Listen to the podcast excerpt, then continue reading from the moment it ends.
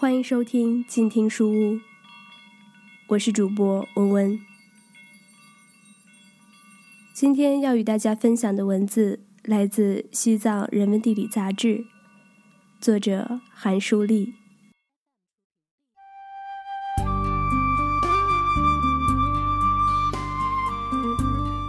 上世纪六十年代初，我和饥肠辘辘的小学同学。被同样吃不饱的老师带到了民族文化宫，去参观揭露西藏农奴制的展览。许多实物展品令观众触目惊心，以致许多年之后，我只要看到民族宫的照片，那一张张又黑又干的人皮便在眼前不停地晃动。好在那已是旧西藏的事了。好在西藏离北京很遥远。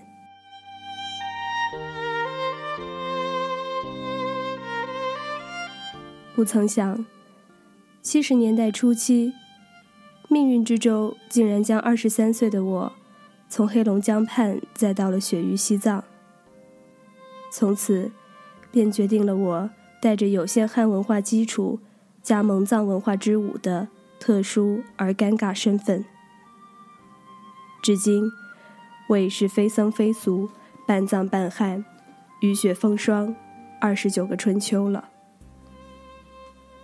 平心而论，这期间我追求过、奋斗过、得意过、失望过、沸腾过、冷却过，几乎冷到了冰点。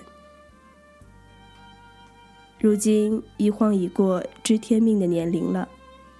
别人怎么看怎么讲，我并不大在乎。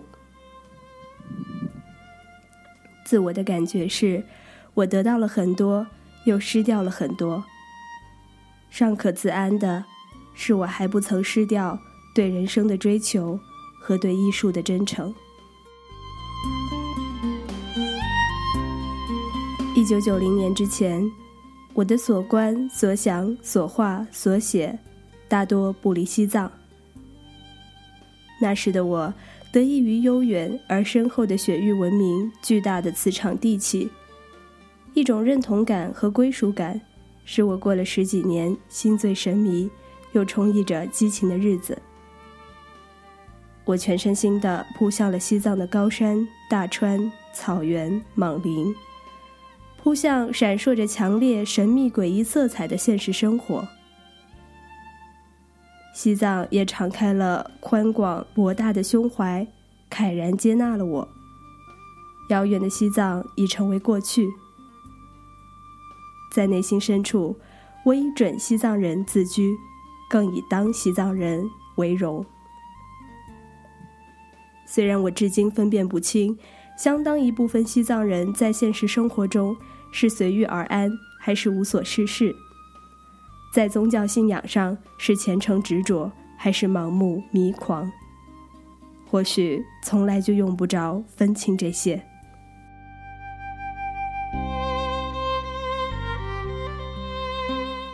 九十年代以后，我渐渐对西藏的文化磁场引力生出了某种游离感与挣脱感，莫名其妙的顾盼于多种文化之间，观、想、画、写。这些空间随之有些拓展。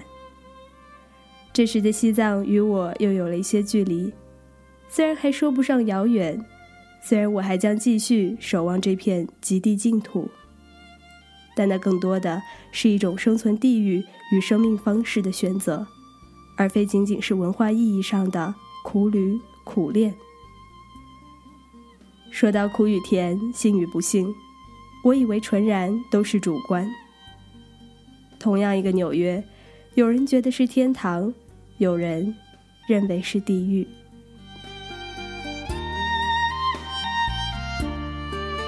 近些年来，亲友们常常问我，为什么还不离藏下山，落叶归根？其实我曾经下过山，也曾经在北京、欧洲、美洲、南亚都住过一段时日。只是在这些地方。我才发现自己像一棵被拔了根又换了土的草一样无着无落。才发现缺三分之一氧气的高原对我反倒是相宜的。那点氧气刚好够我有限的体力去做最想做的事情，刚好够我的大脑记住别人对自己的友善关爱，而装不下别人对我的恶意与伤害。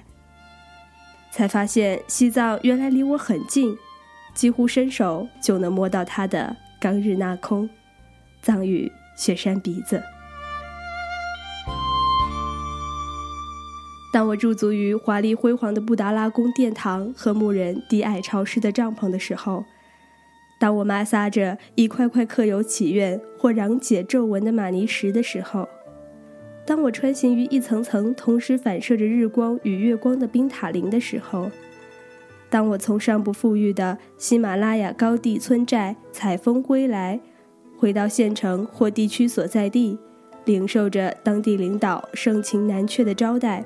坐进装饰一新的包间，面对满杯满盘的美味佳肴的时候，当我在人来车往的拉萨街头散步，无意间被几个衣衫褴褛的乞儿牢牢抱住双腿的时候，当我在大昭寺前广场上看到一位刚刚扑下身子的朝拜者，手机忽然响起，他不得不停止对佛的礼赞而与来电者讨价还价的时候。我总会产生一种时空的交错幻觉，正如作家玛丽华在他的《西行阿里》中所写到的：西藏本身并不具备更多，除了石头和冰雪，但通过对它的凝视，他给予的一瞥可能成为无限。而当有人让我解释这样的一种无限时，我又不知该如何解释，只好做“不是未成西去客”。休唱阳关之叹，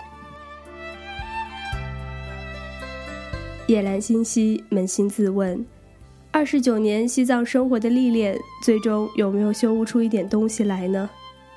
思来想去，我以为还是那六个字：善去不如善舍。因为这句可知可行的箴言，既可以指导做人，亦可以指导作画。认真想来，其实我们每个人每时每事都要面对所谓的取与舍。而就以取来说，恐怕时下更多的人只是觉得只有向外界、向他人索取，而忽视了向自己、向心灵深处开掘索取。如今的价值观与艺术观一样，也是百派千流，但我个人还是认同这样的观点：金钱与物质，今生与来世。都是占有不了的，我们迟早要把它交还。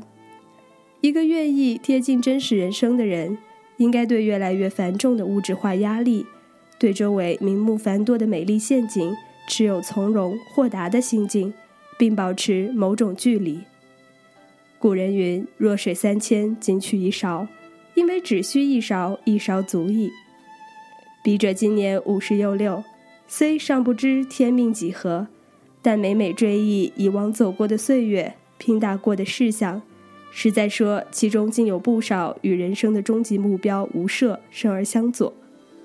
如果能够早些检点，或许可以减少一些生命的浪费。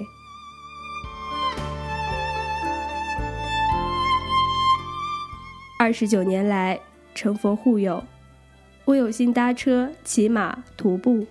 先后反复踏访过西藏自治区七十六个县中的七十三个县，几百个区乡，几千个村镇、牧场、边寨，默默地前行着万里路，细细品读西藏这本忽而很厚、忽而很薄、忽而明晰、忽而茫然的大书。我不得不承认，眼前仍是一片神奇的高原矗立着，挡住了比高山更难攀登的视线。这就是向往中的、幻想中的、希望和幻觉中的高山。其实，西藏延伸的要比这一切更为遥远。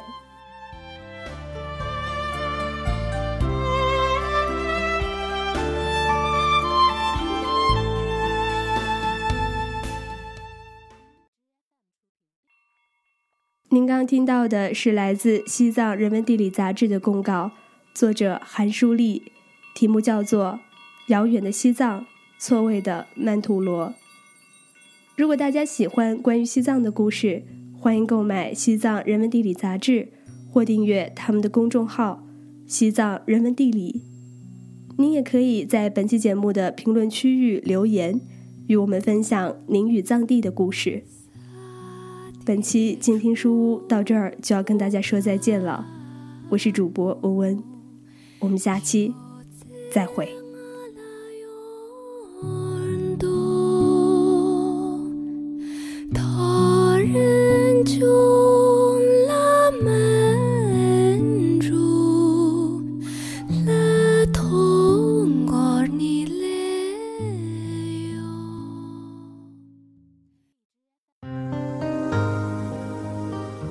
本节目由静听有声工作室荣誉出品，安静聆听，让心宁静，静听有声，聆听内心的声音。